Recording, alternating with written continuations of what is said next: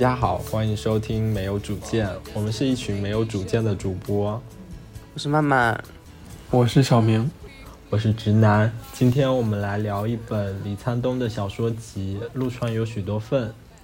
李沧东生于一九五四年，是韩国导演、小说家，曾担任大韩民国文化体育观光部部长。首先，我们来来聊一聊各自对。这本书的看法以及有什么印象深刻的篇目吧？那慢慢先来。嗯，我觉得这本书还是蛮有意思的。它好，我记得是五个五个五个短篇，对吧？其实都有涉及到一九八七年左，哦，应该是一九八七年左右的韩国青年的社会运动。我记得当时在那个《请回答一九八八》里面也老是讲到，宝拉之前也是参加这个活动嘛，然后被他的家里人骂，很担心。其实当时韩国一个很热门的，当时很热的一个社会议题啊，我觉得还是蛮有趣的。特别是那几个陆川有许多份，还有真正男子汉，我觉得也还是蛮有影响的。你看那个韩国的综艺是不是那个？我一直在想那个真正男子汉，他可能起源是不是这一篇？是可能吧，我没有查，反正还我觉得还是蛮有意思的。他在。书里面提到真正的男子汉，是因为韩国他们的那种类似于军歌一样的有一首歌，就叫《真正的男子汉》。是的，是的，是军歌。对我印象比较深的就是《天灯》那一篇。我后来查了一下，《天灯》这一篇也是当时的一个社会事件，就是警察用性暴力的方式审讯参加社会运动的女大学生，这是一个真实的事件。它没有前面几篇那么出彩，但相对来说哈。但是还是有一些比较精彩的点。我记得这篇小说是一九九二年，大概就是上个世纪嘛。不过他提提出的一些社会议题，我觉得其实现在也是很适用的。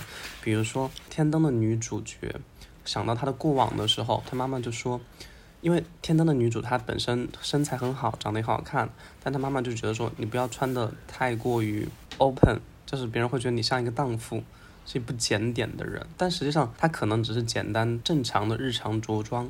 就会有这种不仅有外界的，甚至是自己的家人都会有这样的这样的误解，所以我就是在想，女性有没有展示她性感的自由，或者说展示性感这件事情本身，她是在取悦男性吗？是不是在媚男？或者说媚？如果我们再往深一点说，媚男这件事情，你们觉得他有没有错呢？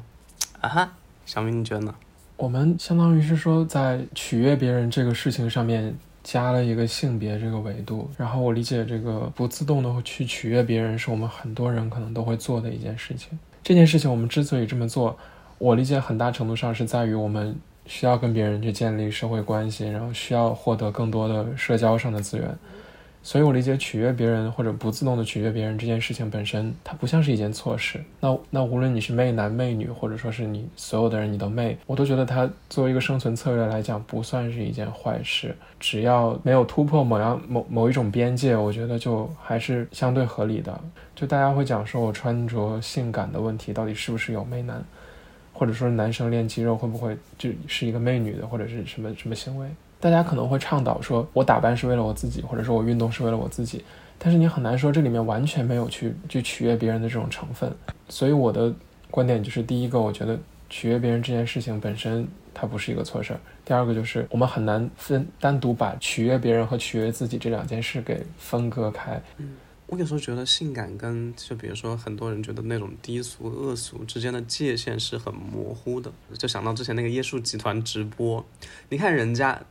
啥也没露啊，穿的高领毛衣跳舞，啥也没露。可是人家低俗，低俗的原因是他身材好嘛，所以身材好是低俗吗？你看这《天灯》是九二年的小说，嗯，其实已经三十年了吧。但是我发现这种东西其实没有变化，就这样的现象其实没有怎么变化。我我相信在现在现在的韩国也是这样的。就像你刚才说的，可能从上个世纪开始，然后到现在，女性依然会遭受这么多的非议啊。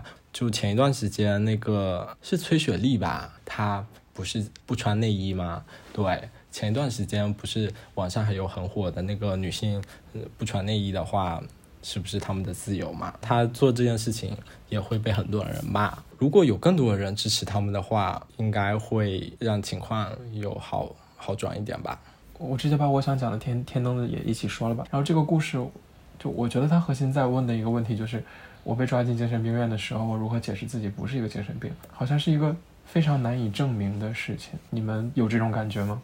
如何证明我没有罪？他跟精神病院精神病的那个相似之处在于，他们都有很大的那个权力的对比，对吧？警察他是一个就人民公仆这样一个很正面的形象，他好像好像他说的东西挺多都是对的。然后精神病院这边那个医生他又是一个就是很有知识的一个人，对吧？在这种情况下，我还要一方面我要努力坚持，我我不要被对方影响；一一方面我要想我要想怎么证明我自己，感觉像是一个死循环。但首先我自己的观点哈，首先我觉得他跟那个精神病院有区，在有就是在精神病院里有区别，因为这这天灯的这一篇警察的目的完全就是让你认罪嘛，他们目的就是用各种手段让你认罪，一开始是软的，后面就是用比较残忍的手段，目的是让你认罪。我觉得应该更更应该说是非法的，是的，或者是残暴的。对他不根本不在意你这个人是不是真的清白，不在意，他的目的只是让呢用各种手段让你赶紧认罪，他们好就了了事收工，你是不是正常他们不在意。嗯，然后还有那个精神病院里怎么在精神病院里证明自己不是精神病？嗯，我的我的我的观点是没有办法。我自己最喜欢的是真正的男子汉这一篇。这一篇是小说集的第一篇，它主要讲了一个叫张炳万的男人，为了生活从农村来到首尔，在六月抗争的活动中认识了故事里面的小说家。小说以小说家的视角讲述了张炳万在整个抗争运动中的经历和变化。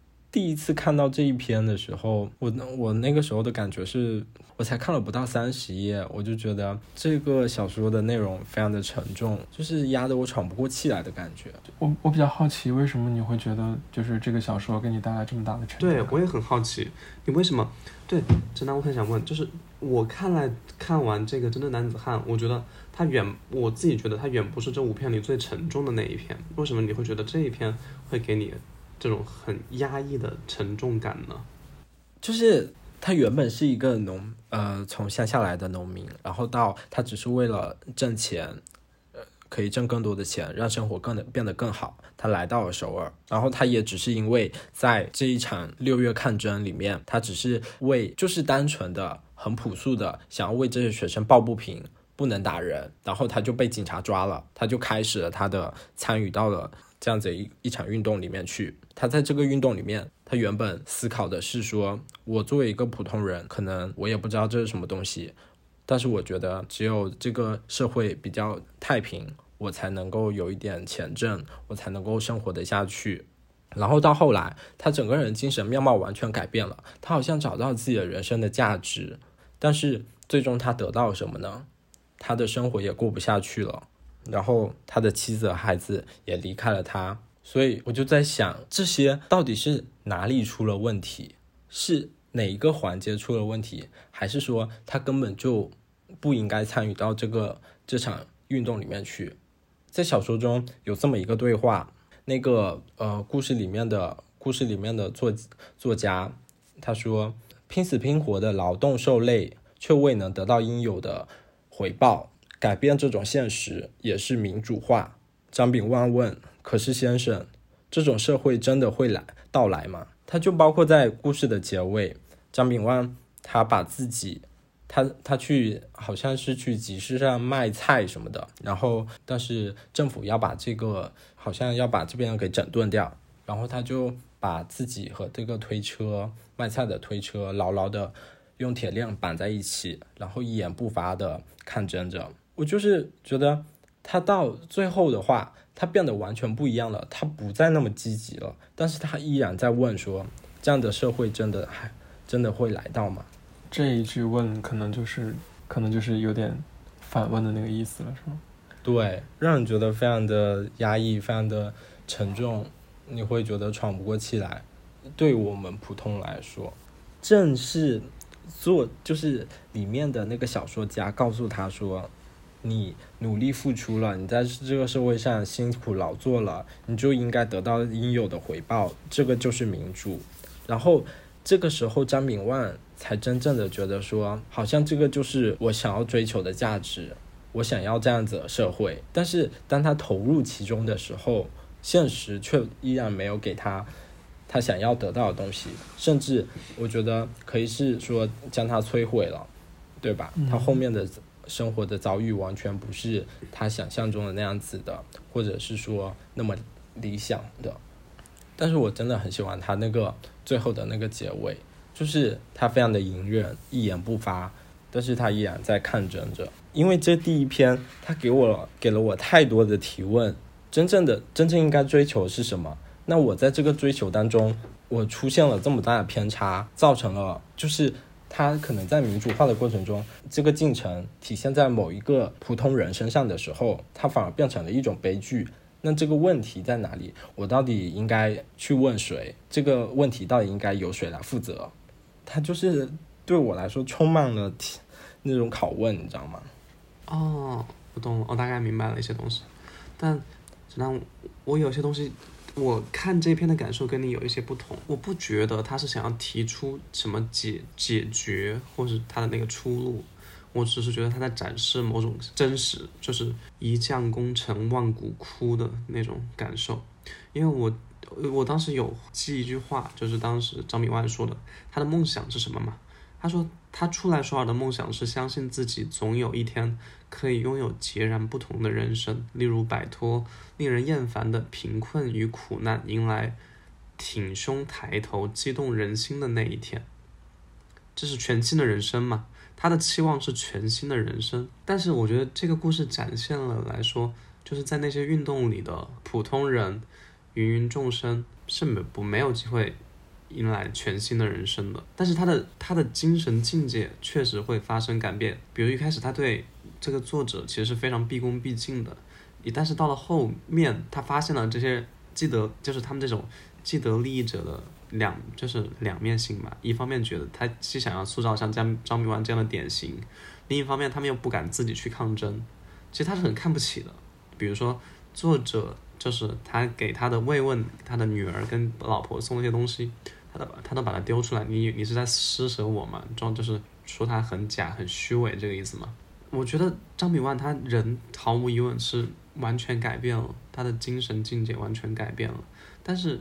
这是这个故事也揭示了这样一种现实，就在那些运动里面的普通人，并不是真正的获益者，以及你一个这样的普通人想要做出想要达到那种改变全新的人生，首先这是不可能的，第二你要为此付出巨大的代价，就像那个龙川白的那一篇，其实那个父亲我觉得也是非常类似的，就是我觉得他不是在提出一个方法论，他只是在展现出这样一种世界观。对，我觉得文学确实，它需要做的就是向我们展示，它只需要，它它只需要向展向我们展示，我们就可以就可以让我们去思考这么多这么多的问题。我觉得确实，也就是那个李沧东他那个在序言里面说的，这部小说集的故事反映的是我写小说的那个年代的韩国的现实。不过，我想描写的不仅仅是压制个人生活的现实，还有与现实中的痛苦进行抗争，同时进寻找个人生活意义的人物形象。我认为这才是文学或者电影应该表达的最本质的东西。我觉得确实，它就是展示、塑造这样子的人物形象，它并不为我们解决这个问题，但是它的作用恰恰就是让我们去思考这些问题。所以我最想要就是，我就有很认真的在想，到底是为什么普通人会在这样子的过程中会有这样子的悲剧？那各个社会都有各自的弊病。我突然想到一个点，就是你看，像天灯的那个新会，龙川百里的那个老师，觉得自己是的，就是老师说自己是间谍的父亲，就我们刚才说的，他坚守就是个体在坚守的那些东西，其实很类似的。我真的觉得这几篇。我看完总觉得有很多很类似的点，不仅仅是他们是背景是跟政治相关的，而是里面的个体都有都我总我总觉得都或多或少有这样一点东西，包括那个梅雨是吧？就是俊直的弟弟也也有一些这些东西，就是你想要做想要就是想要改变世界的人，你必须你必然是会付出代价的，但是当你不当这些人不仅仅是一个一个单独的个体。他们变成人民群众，他还是会有，还他依然会是有力量的，因为历史的车轮有它的，哦哦，有它往前走的必然性嘛。但里面的个体大多都是悲剧性的，但是历史还是会朝着某一个方向前进的，所以那些力量不是，虽然每一个几乎都是悲剧，但是不代表他们的力量是没有意义的，他们的抗争是不值得的。相反，其实作者是很看得出来，也是很褒奖这些行为的嘛。我们可以探讨一下，到底这些悲剧是怎么造成的？新事物取代旧事物，必然会遭遇曲折跟磨难。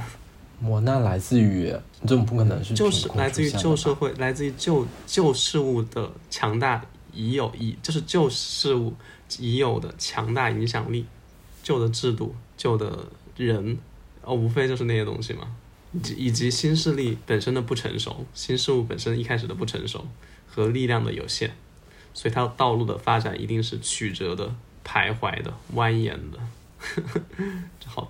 这好什么？这好高三下学期的政治课。关于这个悲剧怎么造成的，就我我其实不是很认同你说的这个新旧事物的这个这个原因。我觉得他是否参与这个政治运动，其实对他的悲剧本身，只能说是一个引爆点，一个高潮点，而不是完整的悲剧。这里面我记得有提到说，他以前曾经尝试过各种各样的行当，他在每一行去做的时候。都带着一种激情，觉得这个是我可以翻身的地方，可以改变我自己人生走向的地方。但其实没有一件最后成功了。我理解这个参加这场运动也只是其中的一次尝试。我觉得这个悲剧它像是一种必然性，可能无论怎么做，它都会走向同样的结局，有点像是那个西西弗斯推石头的那个感觉。嗯，这还蛮像的。为什么会有这种悲剧的必然性？很难有一个特别清晰的因素。我觉得很宽泛的说，就是人的局限性，人本身的局限性，以及人必须在社会中生存。我觉得这个时候反而不能，恰恰不能够反求诸己，他反而应该问的是外界。外界是指什么外界呢？其实外界也是从许多的人构成的，它如何影响这种悲剧的产生呢？我理解，人只要在社会中生存，就必然存在有些人会面临这样的悲剧。所以刚才我说的，除了人的局限性，还有一个人在社会中生存这件事情。就拿一个最简单、最简单的例子来说吧。故事里面，小说家说，那个人们拼死拼活、受苦受累，然后呢，能得到回报的一个社会和不能够得到一个回报的社会，这就是两个完全不同的大环境吧。它都是，它可能甚至可能都是由人构成的，但是这两种外部就是有本质上的不同。它就是有一个公平和正义的区别。嗯，我觉得只是悲剧程度大小的区别。你像以前的封建社会，就是有存在剥削、存在压迫嘛，对吧？存在就是那个地主阶级是什么吸血鬼嘛。然后到资本主义社会的时候，资产家也是吸血鬼。就我觉得，但凡人处在社会中，都会出现这种情况，就是少部分人在攫取另一部分人的利益。那我们的理想就是创建一个没有压迫的社会。就是有有根本性的改变这种悲剧吗？我觉得并没有，我觉得只是程度大小的问题。你看这个里面那个后辈，他作为一个他作为一个精致的利己主义者，他总是比较顺利。然后张炳万他尝试反复尝试，他最后是这样的结果。我觉得这个就在任何社会中都会是这样的结果。所以我们就是应该以一个没有压迫的社会作为理想状态啊。就是存在的，我觉得就是我觉得你，觉得存在。嗯，我觉得什么民主呀，或者封建啊，或者社会主义呀，就是这些东西，它最终我们不是像一个台阶一样，我们是一步一步的迈上去，就是它可能并没有一个线性的发展路线，就是我们最终最终可能，或者说对我来说吧，也不能说我们吧。可能最终对我来说，最终极的目标就是公平和正义吧。我觉得确实就是它作用，让你让你去想就够了。从我们两个在讲这个问题的方式，我就觉得我明显比你要更悲观。我想到娘娘的那个脱口秀，你们有看过吗？就是。别人别人都说我是傻乐，其实我是傻悲。看过，我只有呃中杯、大杯和超大杯。我觉得他这个笑话实在太好笑了。嗯，你们一定要去看鸟鸟这期。看了，你们都看了吗？没有。小明、小曼曼，你看了？看过呀，他拿了亚军呀。他那绝了，就是这个傻傻杯，这个是那个，可惜没有得冠军。不过他们不懂。也难，嗯主要是呼兰是是元老，其实也不一定要冠军啦，就是他就是有各种各各各自的受众群体啦。他那个文本可能就是没有办法，就是说没有办法那么广泛的受众。我觉得越广泛代表是越越普通吧。那现在的小明儿，我来跟你，我不是我刚才那个问题，我要跟你讲一下为什么我会觉得这个共产主义社会是是没办法实现的，没有压迫的那个社会是没有办法实现的，就是没有剥削，没有公平正义，公平正义。就是他，我觉得这些这些这些形态的这些形态的东西，它并不是一个说一个阶梯或者一个线性的东西。我们好像嗯、呃往前走就会到哪个阶段，我觉得并不是这样子的，所以也并没有说一个历史的必然或者是一个线性的发展路线。所以你相信，所以你也觉得它是不会出现的，对吧？我只不过不会把它看成一个最终极的形态。我是觉得这个压根儿就不会出现。就咱不是说是怎么避免这种悲剧吗？我的意思，我是觉得，我是觉得这个人类社会的这种局限性，就意味着这个悲剧悲剧是必然存在的，然后也不存在建立一个公平正义、没有剥削和压迫的社会的可能性。既然没既然这种可能性也没有了，那这个悲剧就一定会一直必然存在。与其想说有没有一个最终这样的一个东西，倒不如想说我们可以为我们理想的社会，就是现在能够做什么。就比如说，可能我们处在那样子的一个在八十年代的、呃六月抗战里面的话，我们可以选择的是做一个跟他们站在一起，为他们发声，还是说成为那些嗯集权的呃统治工具、武装机器。开头那个张炳万和作家是怎么小说家怎么认识的？就是因为他们被抓在一车，说我们抓了二十五个了，那我们再抓二十五个就走，就就一车装走呀。然后呢，后来发现说你们两个都不是大学生啊，那就又把打一顿，又打一顿之后就把他们给放了呀。就是在这种情况底底下的话，很明显的就是在，所以我觉得并不在乎说到底有没有这样一个最终的形态、最终的一个公平正义，而是说我们生活在当下的话，我们到底选择做什么样的人？这个就很有意思。《真正男子汉》里面这三个人，作家是一个善良沉默的大多数，然后那个后辈是一个精致的利己主义者，然后张炳万是一个善良没有沉默的大多数，就善良没有沉默并且去争取的人，但是他最后是这样一个结局。就在这个三个人中，我觉得就我选择做一个什么样的人呢？有点苦恼。就就有点像是那个《窦娥冤》里唱的那个，对吧？什么为善的受穷又命短，造恶的享富贵又寿延。嗯，厉害了，我不知道为什么我对《窦娥冤》这印象很深。这句话我觉得真的，我只会对那个什么啊人格早已酒中泡印象深刻，不愧是你。我就是舞女的命。我想我想不到我们为什么会在这个里面会引用到《窦娥冤》还有《舞女泪》。天！反正就是得好好的、好好的想清楚吧。然后你也不，哎，不多说了，不多说了。还有什么想说的吗？鲁迅的纪念刘和珍君嘛，也讲到他敬告他的，应该是这一篇吧，他敬告他的学生，你至少不要违背你自己的底线，不要讲假话，你可以保持沉默，就不要为虎作伥嘛。作者或者我的话，我觉得可能都没有那么的，就是好像说就一味的称赞这样子的。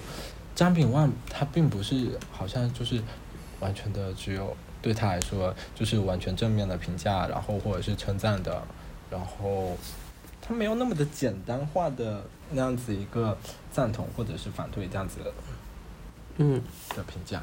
是的。对了，小明，我想问一下，你对这本书有什么感受或者是看法呢？你是怎么评价它的？嗯，好问题。我要报，我要打你！我有什么好问题？我我都无语住了，好尬呀！居然可以这么尬！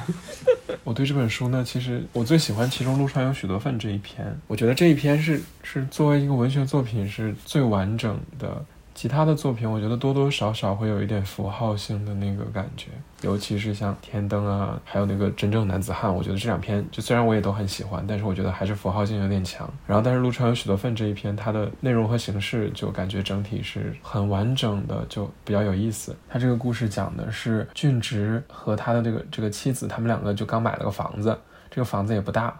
就应该就六六六十多平吧，就建筑面积还是什么，就可用面积还不如六十多平。然后这个地方地段也不是很好，呃呃，这个男的俊直好像是个学校教师，就突然这个俊直的弟弟就来了他们这个地方，突然来了，然后联系了俊直，他们已经很久没联系了。然后这个俊直弟弟的他的到来就对他们这个两个人的家庭产生了一些冲击。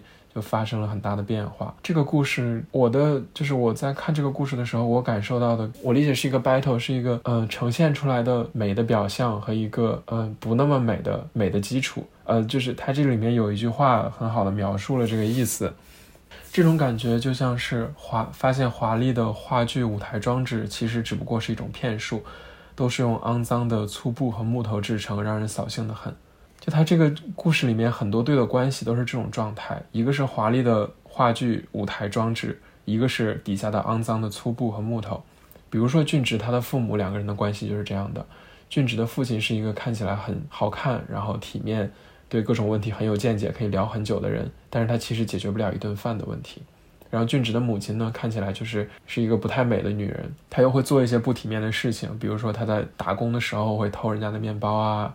然后他可能就是在摆摊的时候就就随地大小便啊什么的，然后但是他母亲就很多事情支撑起了这个家，他们才能就是每一顿饭这样吃下去这样的一个对立。然后再包括俊直跟他的弟弟，就俊直的弟弟是一个很正直的人。然后再有一次他母亲带他们两个去坐车的时候，就是他母亲撒了个谎，因为年纪小可以不付钱，然后他的弟弟就把实话说出来了。然后俊直呢是一个就是为了家庭可以自己忍气吞声做一些自己不爱做的事儿。这样的一个人，就也是这样的一种对比。然后包括呃，陆川这个地方，这个文章叫陆川有许多份嘛。陆川这个地方就是他买房的这个地方，建的新房其实是在垃圾堆上面建的。就陆川有许多份这个地方也属于是他建的房子是一个华丽的舞台装置，然后底下的这个垃圾就是肮脏的粗布和木头这个部分，就整体形成的这种对比，我觉得是很有意思的一个点。对，然后这个是这个是故事的一个层面，然后在另一个层面，俊直这个人他又是一个他又是一个。很多就这本书里好几篇小说里人主人公都具有的这个这个特点，比如说俊直有一种无所适从的感觉，他无论是在这个家庭里，还是在这个他工作同事的这个聚会里面，都像是一个局外人一样的存在，就是他可能经常会在质疑自己，就是我到底在做什么，然后我是谁，我在哪儿，大家在做什么，到底我应该怎么做，始终有这种就很别扭的感觉。然后包括当他的妻子说他不幸福的时候，然后俊植就是他的问题是幸福，什么是幸福？作者说了一句说俊植快要哭出来了，是他之所以这样问，是因为他真的不知道这句话的意思。我觉得确实这篇小说展现了很多人在社会生活中的那种复杂性。对，然后就是对美的这个讨论就比较有意思，就是美的东西是不是足够真实？如果这一个东西美和真实是冲突的，我们到底？更推崇美还是真实？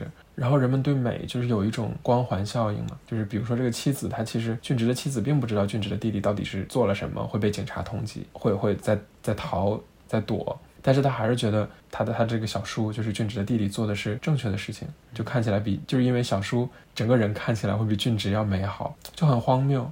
而且俊直为这个家他贡献了这些东西，似乎就都没有被看到了。他不想有一个美好的品味或者是美好的理想吗？但是他如果去追求这些东西，就意味着他们这个家庭失去了建构他们现在生活的基础。然后结果他牺牲了这么多东西，换来了这个现在的生活，他又被他的妻子嫌弃说他没有这些美的东西。我其实也跟俊之一样，觉得有点无所适从。到底生活希望我怎么样呢？到底我应该怎么做呢？不知道，你们知道吗？我觉得看了这篇，确实还是会很想追问说，为什么我这么辛苦的工作，然后，嗯。我的生活还是好像还这么的糟糕，好不容易买了房，然后它也是建在一堆的垃圾堆上。陆川这个地方就是他的房子的所在的地方，有这么多的粪，然后，然后为什么为什么这个弟弟他会想要？追求这些东西，但是呃，他这么努力的抗争，但是要不断的被警察的追捕。我觉得这一篇是唯一一个我不确定作者对学生运动这件事情的态度的一篇。对作者没有直接表明他觉得俊植的弟弟，他没有表明自己对俊植弟弟做的这件事情逃亡的原因的态度，就只好像隐晦的或者说是怎么样提了一句，我记得，嗯，就是我突然想到了，就是这一篇是唯应该是唯一一篇不从那种虽然都是讲社会运动，但是没有讲那些从事社会运动的主人公，而是以他们周围的人，就类似于张炳万的妻子。类似于那个龙川白，龙川哎，龙川白也是主人公，也是他儿子。但是这对这一篇这一篇的视角会让我觉得他对他的这个那些运动是两两面的？其实都有的。嗯，对。他他既包他好像也是赞扬他们，就是敢于跟这个社会抗争，但是好像另一方面又很又在批判他们有些东西是非常虚妄的，非常。理想化的，以及不对他人负责任的，对的，其实有一点反思在里面。当我去追求这些所谓的理想的时候，是谁在替我负重前行呢？嗯，这篇写的真的好好啊！我觉得这些人物，这个整个的这种这种关系，我觉得比别的都好。怪不得可以做题目。嗯，这篇我觉得最饱满。对对对。对，还有一个就是俊植，他发现妻子化了妆，然后这个时候他刚刚跟他同事聚会回来，然后他同事聚会的时候呢，有那个就是有找那个老陪酒女嘛，然后那个给钱，他就把衣服立刻脱了，然后俊直回家看到妻子化了妆，他看到妻子的浓妆去去粉饰自己，然后实际上他这个时候感觉这个他妻子像那个老陪酒女一样可怜，就是他这又揭示了另一个层面，就是不仅仅是我们选择是。去做一个美的东西，还是做一个底层的这种粗布和木头？好像有的时候我们自己是没法选择的。好像我就是粗布和木头，有种什么烂泥扶不上墙的那种感觉。好像即使我想选美的东西，但是我又不得不做一个底层的建构。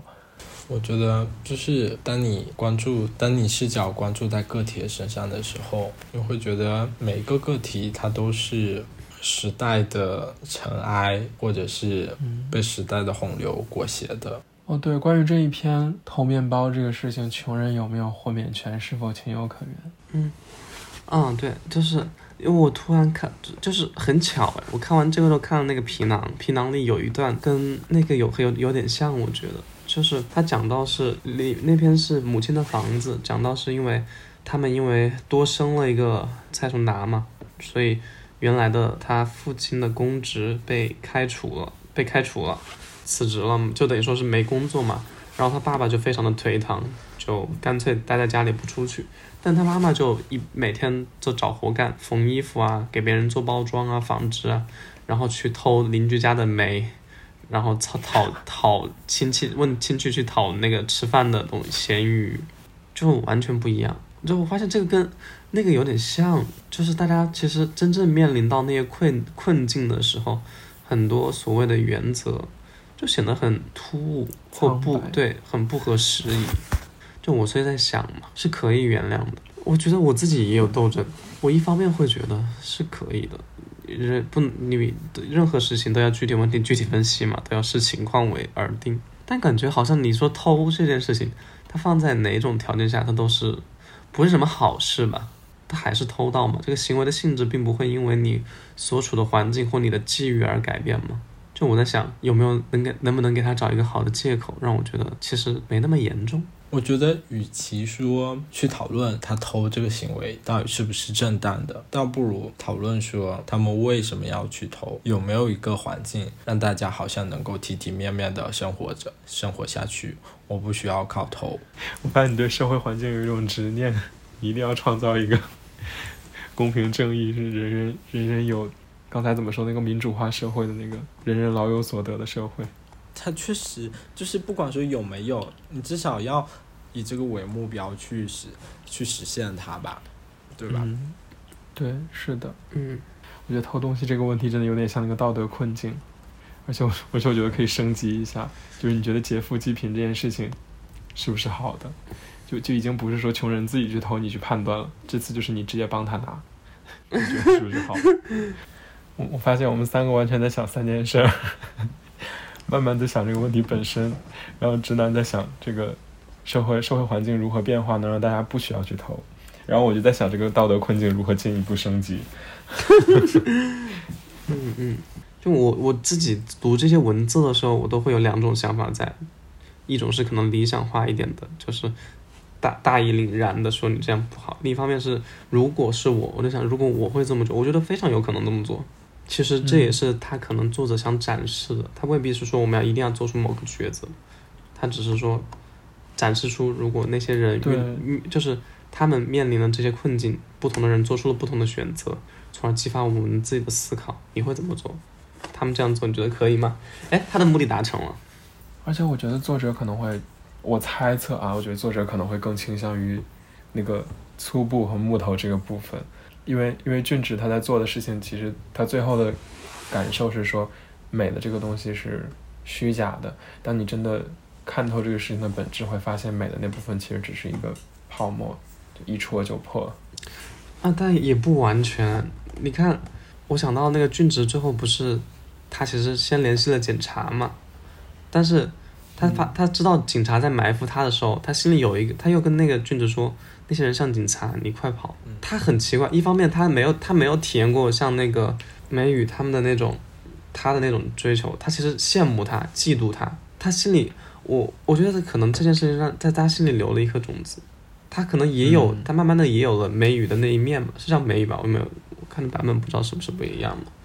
它这个它这个字是个多音字，就是读民或者读文都可以。文语，好，那就文语。嗯，你看它其实是它是摇摆的，俊直并不是那么简单的，他不，我觉得他不只是惦念，因为他是他的弟弟这个原因，而是我听俊直在叙事他母亲没有尊严的，就是为了生计没有尊严的那些事情的时候，他心里其实是有难过的那一面的。嗯，我我会觉得可能文宇代表了他心里，他没有时间去追求的，没有能没有时间，没有能力，或者说就是被困在生活中没有去思考的那一面，所以他在那个时候有一点点，其实其实是希望就是没他好像变成了文宇，他就是他把自己放在了文宇的身上，他其实也希望能够去追到追求那些东西，但是他又痛恨文宇，他凭什么你就可以那么的肆无忌惮的仰望星空，我就得被生活所困。他他也有那种愤恨的在，所以我觉得他本身这个人物就是最就是这五篇里面最矛盾的，嗯，所以也是最有意思的。是的，我还想到了一点一个点，就是我因为我是第一次看李沧东的小说，他让我丰富了对李沧东导电影作品的一个理解，因为我以前是看了比较他多他的电影作品，而且我也自己也还是蛮喜欢的。他的电影什么那个燃烧比较有名的燃烧，还有那个薄荷糖。绿洲诗，我发现他其实他的电电影是近些年的，大概是二十二十一世纪之后，发现他电影其实跟书里跟他的书有一些一脉相承的东西，也有一些不同的地方。他比如说有一些共同的点，就是社会议题是有的，就不不光是政治吧，其实他电影里的讲的就。不完不只是政治，当然政治也是很重要的一块，像《燃烧》里面那些对于社会阶级以及不同群体的讨论。但我觉得他始始终没有变的是对个体的关注，非常明显。他他要比那个奉俊昊或是同时期的那种导演更关注个体，或者说用个体来揭示他的对于人和社会的理解。他的作品里也是那种两难的人呢。这么想来，比如说《燃烧》里的那个女主。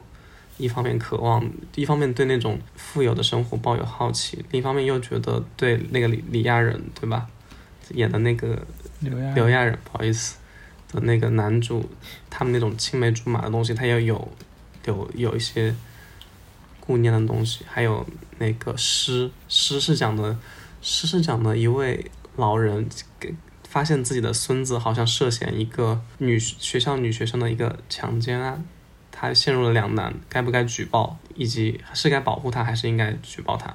唉，也是好。我发现其实你看这么一看，其实是跟陆川有许多份这一篇其实有很多很像的地方，所以我觉得他的电影其实也很值得一看。嗯嗯，这本书的话，向我们展示了他塑造人物的复杂性。人物在那个环境当中所面临的艰难的抉择，这些东西都带给我们很多的思考。那么这一期到此结束。